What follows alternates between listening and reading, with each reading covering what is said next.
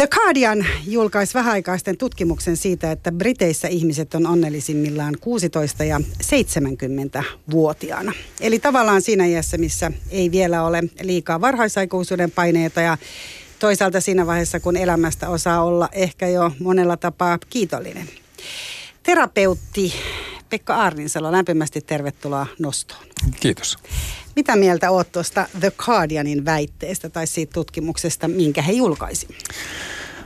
No mä ajattelen, että silloin kun Onnen taidot -kirja 10 vuotta sitten julkaistiin, tai sinne ensimmäinen painos julkaistiin 10 vuotta sitten ja viime vuonna ilmestyi sitten siitä semmoinen uudistettu painos, niin siihen aikaan muistan nähneeni sellaisen tutkimuksen, jossa sanottiin, että paras aika on juuri nyt ihmisten mielestä, mutta ehkä siinä voi olla tuota juttua, mitä sä sanoit, että jossain vaiheessa paineet alkaa kasaantua ja jossain vaiheessa sitten paineet alkaa ehkä sitten helpottaakin. Ihan mahdollista.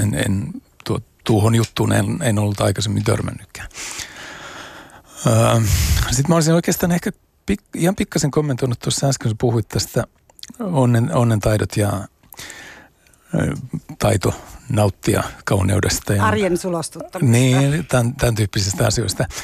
Ja mä ajattelin, että ja siinä puhuit, että jos ihmisten elämäntilanne on kauhean hankala, niin mitä se sitten vaikuttaa siihen. Ja mä ajattelin, että ehkä niin kuin siihen taustaksi on ehkä hyvä ajatella sitä, että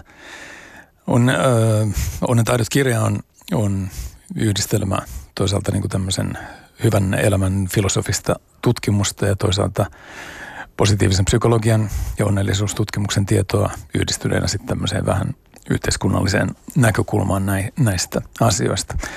Ja sen psykologisen tutkimuksen pohjalla on oikeastaan sellainen tieto, että jos me ollaan tutkittu ihmisten onnellisuutta, niin noin puolet ehkä vaikuttaa siihen, että ihmiset on geneettisesti erilaisia, ihmisten temperamentti on erilainen, ihmisten tapa suhtautua asioihin on erilainen. Ja sen lisäksi vaikuttaa tietenkin elämäntilanne, ja sen lisäksi joidenkin arvioiden mukaan 40% ihan siitä, että miten ihmiset kokee oman elämänsä, niin siihen vaikuttaa hirveän paljon se, että miten me suhtaudutaan asioihin, ja siihen me voidaan vaikuttaa erilaisilla tavoilla. Eli joskus elämäntilanne voi olla hyvin hankala, ainakin jonkin aikaa, jolloin voi olla, että siihen on ehkä, ei ole, nämä keinot eivät välttämättä silloin toimi, mutta joissain, tai sanotaanko, että noin lähtökohtaisesti me voidaan kuitenkin vaikuttaa aika paljon siihen oman olotilaan ja onnellisuuteen. Kyllä. Ja mä vielä jatkaisin sen verran tähän taustaksi ennen kuin, että esimerkiksi tuossa kirjassa ja monessa muussakin esityksessä on sellainen, että on todettu, että on tietyn tyyppisiä taitoja, joita me voidaan niin kuin kehittää ja usein ne esitetään sellaisella tavalla, että siellä on vaikkapa nyt 12 taitoa tai 15 erilaista niin kuin teemaa.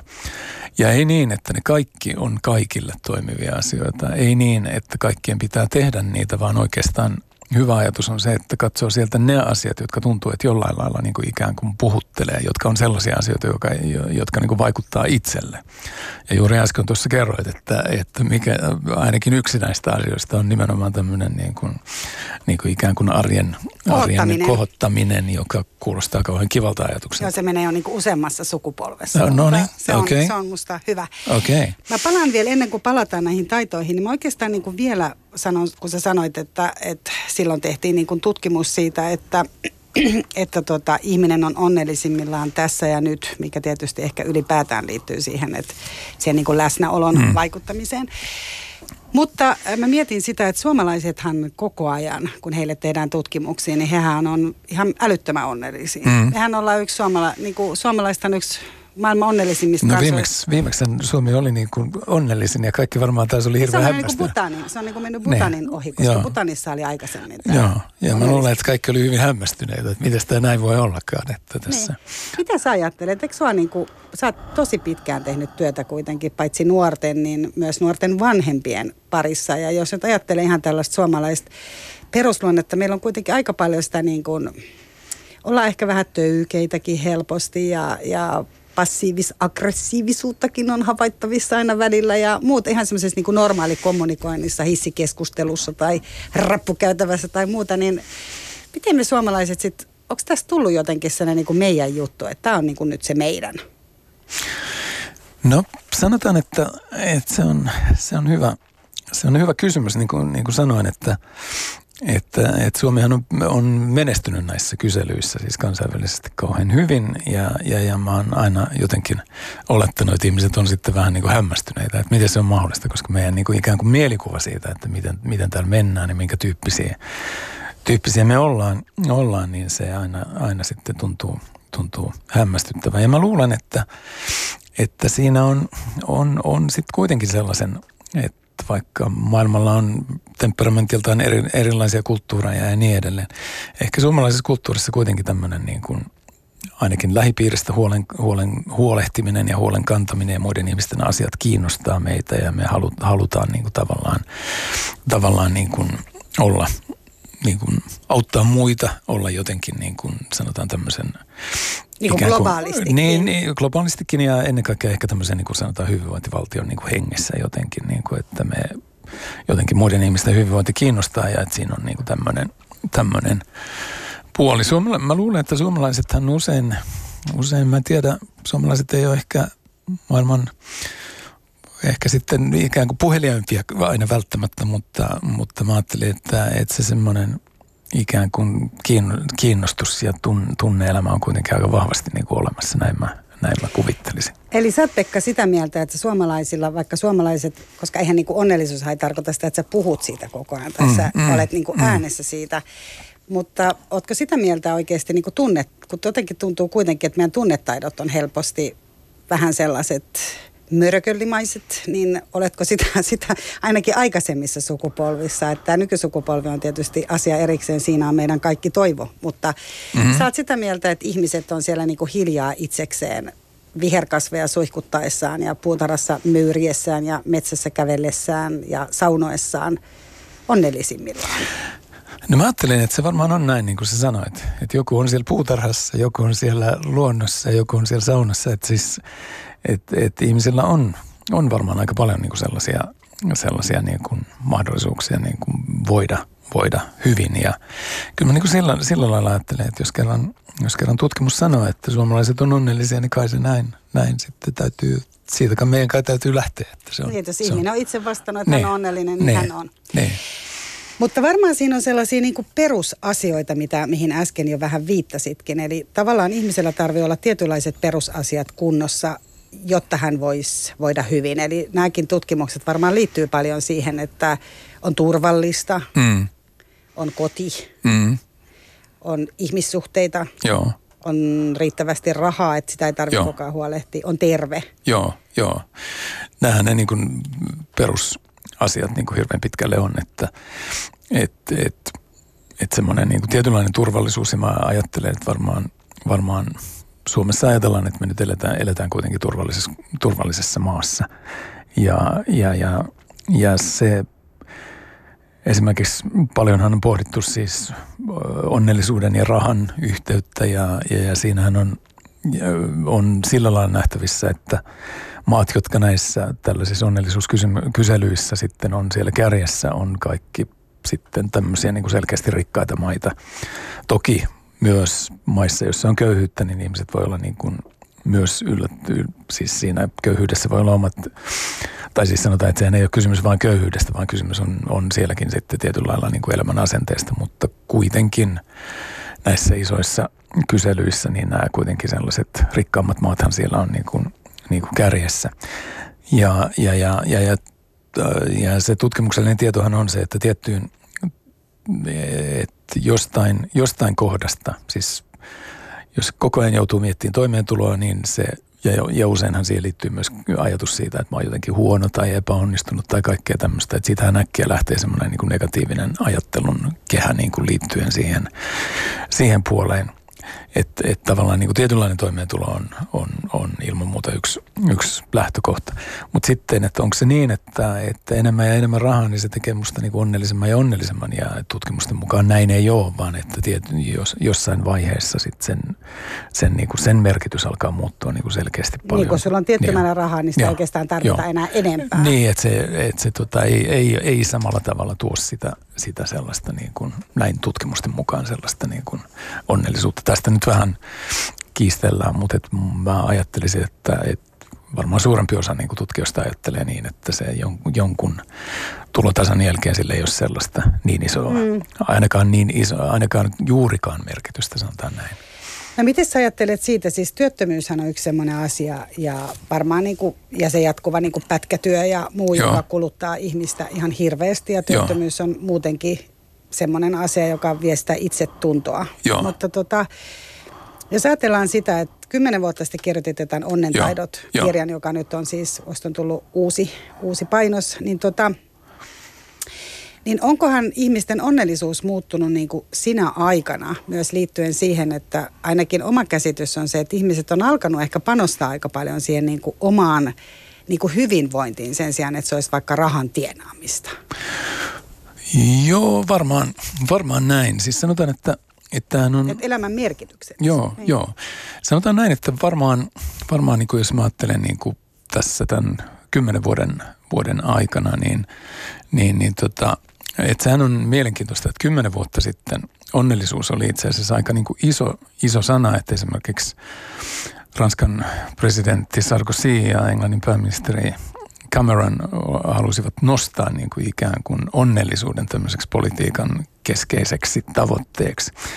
No sitten tuli finanssikriisi ja tämä tämmöinen onnellisuuspuhe jollain lailla tästä pikkusen alkoi niin kuin jäädä vähän ehkä sitten silleen sivummalle tässä tämmöisessä poliittisessa niin kuin puheessa. Mutta mä itse aikoinaan kirjaa, kun me tehtiin, niin tykkäsin kovasti englantilaisen taloustieteilijän Richard Layardin kirjasta Happiness, jossa Layard on siis taloustieteilijä ja hän 90-luvulla oli sitä mieltä, että työttömyys on niin kuin se merkittävin asia, joka heikentää ihmisten hyvinvointia ja onnellisuutta. Ja sitten 2000-luvulla hän nosti esiin sitten tämmöiset mielenterveyden ongelmat, jotka on sitten hänen näkökulmastaan olleet tällaisia niin kuin merkittäviä niin kuin tavallaan tällaisia haittoja, että tämän Layardin kirjan tavallaan niin kuin lähtökohta on tämmöisen englantilaisen 1700-luvun filosofin Jeremy Benthamin idea siitä, että paras valtio on se, joka pystyy tuottamaan ihmisille eniten onnellisuutta. Että onnellisuuden pitää olla ikään kuin tämä juttu ja tämä Layard. Niin valtion tuottama. Niin. Mutta se tarkoittaa siis sitä, että politiikan ikään kuin ideana on se, että sen pitäisi tuoda tätä. Ja tietyllä lailla niin tämä Layardin idea siis siitä, että onnellisuus ei ole vain yksittäisten ihmisten projekti, vaan että se niin kuin tavallaan liittyy siihen, että miten se koko politiikka menee. No sitten se, mitä sanoit, että 10 vuoden aikana varmaan on ollut niin, että enemmän ehkä niin kuin on tullut se, että ihmiset on vielä kiinnostuneempia varmasti niin kuin omasta hyvinvoinnistaan. Ja nyt itse asiassa aika mielenkiintoisesti on ollut niin, että onnellisuus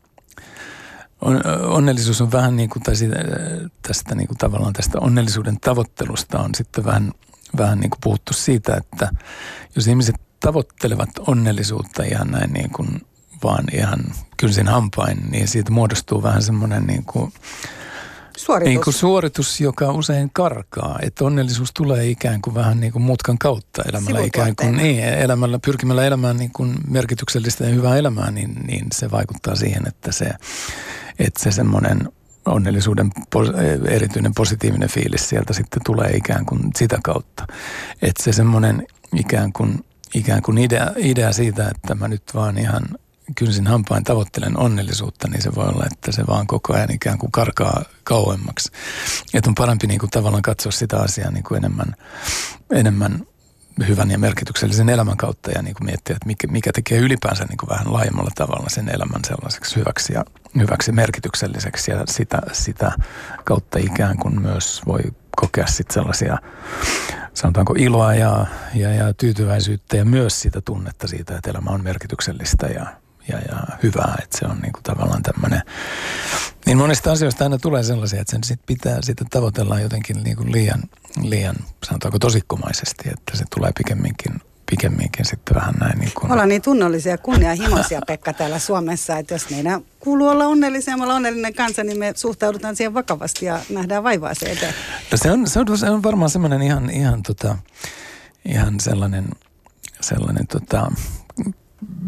länsimainen ilmiö ihan yleisestikin, että tuossa on semmoinen tanskalainen psykologian professori Sven Brinkman, joka on kirjoittanut tällaisen kirjan, jonka nimi on Pysy lujana, lopeta itsensä kehittämishullutus.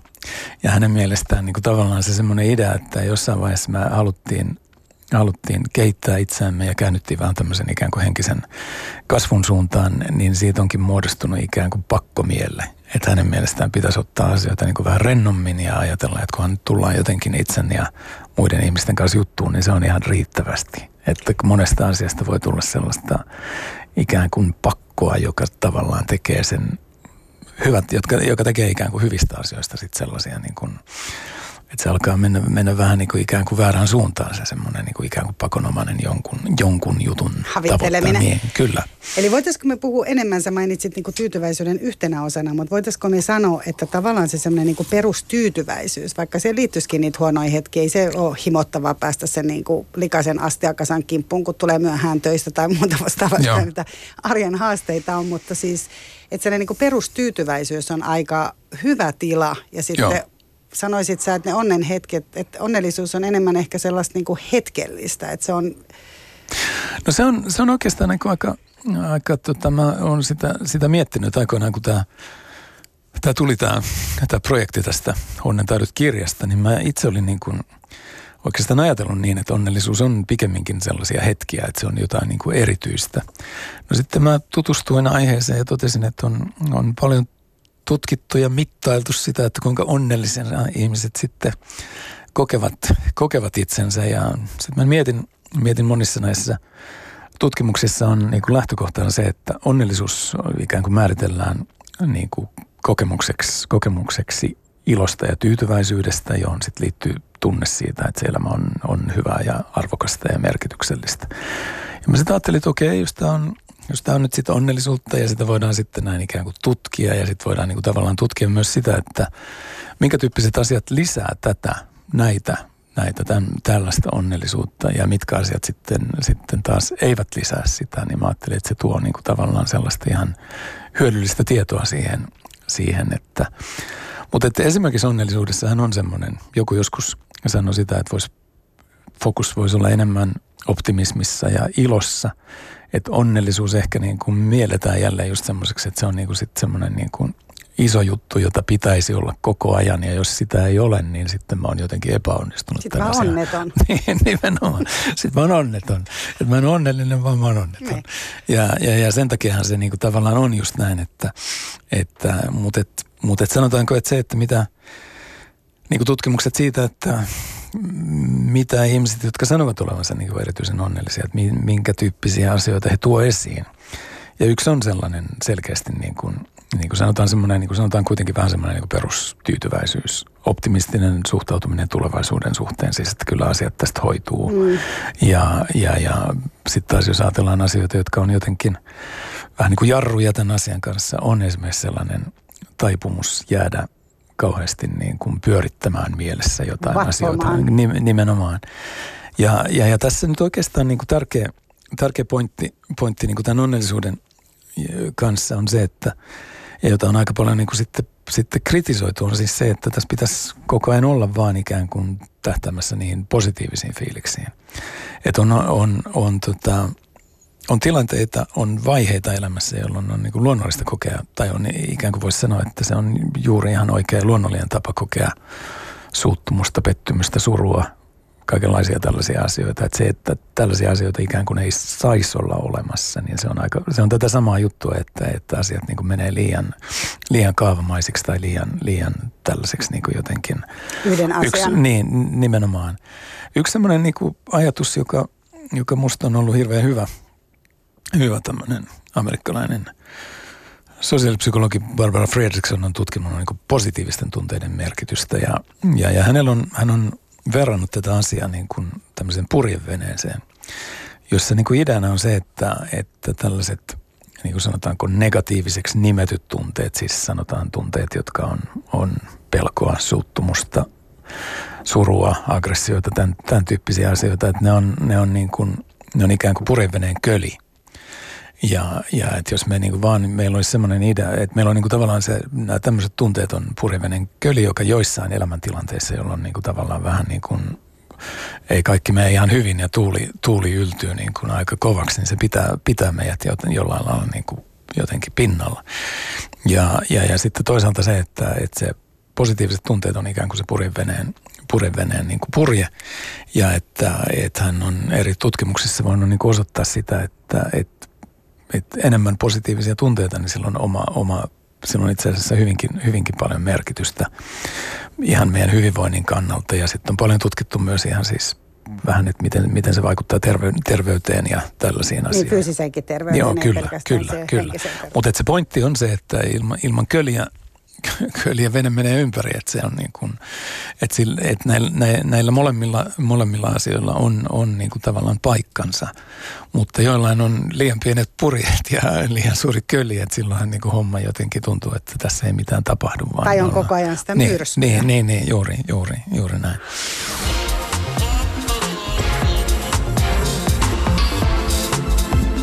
Yle Puhe, Noston vieras.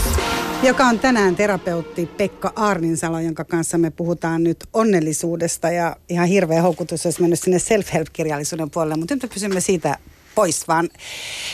Mä kysyn sinua siis, kysyn siitä, että kun sä oot ollut paljon tosiaan nuorten kanssa tekemisissä ja nimenomaan tällaisissa niin kuin ongelmatilanteissa, eli nuori reagoi johonkin tilanteeseen joko käyttämällä päihteitä tai mielenterveyden kanssa on haasteita ja on just näitä surun ja kasvun ja muita vaikeita paikkoja. Se on varmaan niin kuin, mä ajattelen, että me vanhemmat varmaan pyritään siihen, että me saataisiin se purjevene sellaiseksi kuntoon, että me voitaisiin antaa sellaisia taitoja, jotta nuori pärjäisi myös niin kuin tällaisten, koska mä ajattelen, että nämä kohdat varmaan, missä sä olet vuosikausia nuoria kohdannut, niin ne on varmaan ne kaikkein niin kuin haastavimmat kohdat. No joo, ja mä ajattelen, että se on nimenomaan niin, että siinä kannattaa ajatella sitä tietynlaisena niin kuin vaiheena. Koska mä ajattelin, että usein me sitä niin kuin herkästi ajatellaan, että jos meillä on niin kuin joku hankaluus, on se itsellä tai lähipiirissä, niin se meidän huolihan on se, että tämä tulee vaan jatkumaan ja menemään pahemmaksi ja pahemmaksi. Et mä ajattelin, että usein on hyvin hyödyllistä nähdä se sellaisena, että se on nyt siis, että se kestää sen aikaa, kun se kestää, mutta että se on tietynlainen semmoinen ikään kuin, niin kuin välivaihe. Sitten mä ajattelen, että nuorten kanssa on hirveän tärkeää on siis se, että me ei tavallaan sit aikuisena tai vanhempina niin kuin erehdytä siihen, että me jollain lailla yritetään kääntää musta valkoiseksi tai ikään kuin, että nuorille tulisi sellainen tunne, että heidän tunteitaan tässä kauheasti niin kuin väheksytään tai jotain. Selitetään. Niin, se on yksi tapa juuri, että me niin kuin ikään kuin pyritään poistamaan tämä, että joskus näitä vaikeita aikoja niin kuin välttämättä elämässä on. Ja toisaaltahan sitten se yksi puoli niin kuin vaikeissa ajoissa on se, että vaikeat ajat väistämättä lisää meidän kykyä niin kuin selvitä vaikeista ajoista. Että sehän on niin kuin tavallaan... resilienssi. Onko kysymys resilienssistä? No, voidaan hyvin käyttää tätä sanaa. Eli mutta se idea niin kuin siis siitä, että se mikä on tänään kauheata voi olla, että se jonkin ajan kuluttua on kuitenkin niin kuin auttanut meitä saamaan perspektiiviä asioihin tai se on auttanut meitä vahvistamaan jotain meidän taitoja, miten me päästään näistä vaikeista tilanteista yli. Mutta sanotaan, että vanhempien kannalta varmaan yksi aika iso asia on jollain lailla niin kuin sit vaan niin kuin ajatella, että okei, tämä on väliaikaista ja me ollaan tässä niin kuin ikään kuin sillä lailla läsnä ja tukena eikä koiteta niin kuin ikään kuin sitten pyyhkiä näitä sitten maton alle näitä asioita. Mutta aina, niin kuin sanottu, kaikkia asioita voidaan katsoa aina eri näkökulmista ja mä ajattelin, että sekin, että jos pystyy näkemään sitten jossain hankaluudessa jonkun jonkun toisenlaisen näkökulman, niin se aina helpottaa sitä, että näiden tilanteiden yli on jo jollain lailla niin kuin helpompi sitten päästä. Että se on yksi juttu. Mutta että kyllä mä näkisin, että nimenomaan niin, että sanotaan, kun me puhutaan vaikkapa nyt sitten onnellisuudesta ja onnen taidoista, niin elämässä on myös vaikeita aikoja siis sillä lailla, että se ei ole ikään kuin semmoinen patentti, että ihminen, joka kokee esimerkiksi hyvin vahvasti epäonnistuneensa tai menettäneensä jotain arvokasta, niin ratkaisu ei ole iskeä onnen taidot kirjaa käteen, vaan että se on sitten kuunnella, mitä ihmisille on sanottavaa ja miten se keskustelu siitä sitten menee eteenpäin. Ja voi olla, että jossain kohdassa joku idea siitä, että jos katsonkin asiaa vähän eri näkökulmasta tai kerron, miten toivoisin, että asiat ovat, niin se voi tuoda siihen sitten semmoisen niin kuin erilaisen sävyn. Usein se tarvii ehkä sen ulkopuolisen ihmisen myös tuomaan sen eri näkökulman nimenomaan nuoren kanssa, koska kyllähän se on kauhean, niin kuin, tai lapsen kanssa, koska onhan se hirveän niin kuin kivulias kokemus nähdä, että toinen voi huonosti ja helpostihan siinä tulee kuitenkin myös se syyllistyminen, että nyt on laitettu niin kuin väärää lautaa tähän purjeveneeseen tai mitä ikinä. Mutta... Joo, ja mä luulen, että se on varmaan yksi hirveän tärkeä, siis mä ajattelen ihan samalla lailla, kun sä sanoit, että usein joku ulkopuolinen ihminen tuo siihen erilaisen näkökulman. Ja toinen juttu on se, että jos on jotain hankaluuksia, niin se voi olla, että se hankaluus liittyy siitä, että esimerkiksi nuori on... Ennen vanhaan oli tämmöinen diagnoosi, jonka nimi oli nuoruus ja kriisi, joka tarkoittaa siis sitä, että nuoruusvaiheessa tapahtuu hirveän paljon niin kuin muutoksia ja silloin nousee hirveän paljon esiin ne kysymykset, että mitä ajattelen itsestäni ja mitä muuta ajattelevat minusta ja niin edelleen. Ja nämä voi olla aika isoja ja syviä pohdintoja ja mä ajattelin, että se on... Ilman, että kukaan on tehnyt mitään väärin, vaan että se on ikään kuin sellainen, että se on vaan vaihe, joka menee sitten erilaisilla tavoilla. Ja se voi olla myös positiivinen siinä mielessä. No se voi johtaa, vaikka se on raskas, mutta se voi johtaa myös ihan... Joo, ja mä sanoisin, että se hirveän usein johtaa myös ihan hyvin tilanteisiin, että monet vaiheet voi olla hyvin hankalia, mutta että sitten pidemmän päälle niin se voi olla, että jotkut niistä hankalista kokemuksista onkin hyvin arvokkaita sitten joskus pitkän ajan kuluttua. Myös yhdessä jaettuna. Kyllä. Mutta kerro Pekka vielä tähän loppuun, että mitä ne on nyt ne, mitä me tarvitaan? Tai siis sä oot nyt kertonut jo moneen otteeseen, että mitkä on ne niinku tietyt asiat, mitkä ihmisellä olisi ehkä hyvä olla. Mutta sanotaan, että jos nyt on joku ihminen, jolla kuitenkin asiat on aika hyvin ja silti kokee, ei ole tyytyväinen tai kokee onnettomuutta tai muuta. Mistä sen pitäisi lähteä niin kuin itseään sitten, onko se aina niin kuin merkki jotenkin siitä, se onnettomana oleminen sitten merkki siitä, että joku asia tässä kuitenkin hiertää. Että mulla on ihan hyvä palkka ja hyvä parisuhde ja on ihmissuhteita ja että sama kuin oikeastaan sillä nuorella. Että nyt mun täytyy sitten vaan tarkastella tätä kohtaa. Se ilman muuta, että jos mä ajattelen, että tunteiden merkityshän on siinä, että jos mä oon tyytymätön, niin se tarkoittaa sitä, että, joku asia ei ole ihan niin kuin mä toivoisin. Ja silloin tietystihän se on aina hyvä niin kuin miettiä, että mikä olisi se tilanne, mihin mä olisin sitten hyvin tyytyväinen. Yksi asia on se, että meidän kulttuurissa ehkä tapahtuu sellaista, että me otetaan niin kuin asiat liian annettuina. Siis silleen, että me jotenkin niin kuin ajatellaan, että esimerkiksi yksi mun mielestä hyvin hyödyllinen ja mukava harjoitus tuossa. Onnen taidoissa olemme sen jostain poimineet tämän harjoituksen, mutta se on siis harjoitus siitä, että tämmöinen kiitollisuusharjoitus. Että kerran viikossa sä kirjoitat ylös 5 asiaa, joista sä oot kiitollinen. Ja on todettu, että tämä selkeästi niin kuin auttaa niin kuin jotenkin näkemään, että asiat ei ole itsestään selviä. Ja se myös voi auttaa sitten niin kuin näkemään sitä, että no mikä se sitten olisi se jotain, mitä mä vielä ikään kuin kaipaisin tähän, jotta mä olisin sitten niin kuin vielä tyytyväisempi sitten mun elämääni. Mutta kiitollisuusharjoitus on siinä mielessä hirveän hyvä, koska me monta kertaa niin kuin unohdetaan, tai siis tavallaan tyypillinen niin kuin psykologinen mekanismi on tämmöinen niin kuin ikään kuin sopeutuminen kaikkeen, siis myös siinä mielessä, että joku asia, sanotaanko niin kuin näin laajemmassa kuvassa, niin joku asia, joka 40 vuotta sitten oli todella luksusta ja teki meidän elämästä juuri sellaista niin kuin nautiskeltavaa. Nyt se on ihan itsestään selvää. Niin. Että se, että me niin kuin myös moneen muuhunkin asiaan suhtaudutaan silleen, että se on niin kuin itsestään selvää. Ja että silloin esimerkiksi tämä kiitollisuusharjoitus, se niin kuin jonkin aikaa, muutaman viikon kirjoittelee näitä, jos joku haluaa sellaisen tehdä, niin se on monta kertaa ollut hirveän niin kuin hyvä ja mukava tehtävä siis siinä mielessä, koska se niin kuin tavallaan auttaa näkemään sen, mitkä kaikki on hyvin, ja musta tuntuu, että se usein myös sit kirkastaa sitä, että mitä mä vielä tähän sitten kaipaan. Loistavaa. Lämmin kiitos Pekka Aarninsalo näistä ohjeista, ja itse haluan sanoa, että Onnen taidot-kirja on tosiaan, täällä on useampikin harjoitus, eli sinne vaan tekee niitä harjoituksia. Siellä on paitsi nämä jo, mistä me ollaan käyty läpi, niin näitä löytyy lisää. Mutta hei, nyt vaan olemaan sitten tyytyväisenä tai onnellisena. Yes. Eikö näin? Juuri näin. Kiitos. Lämmin kiitos.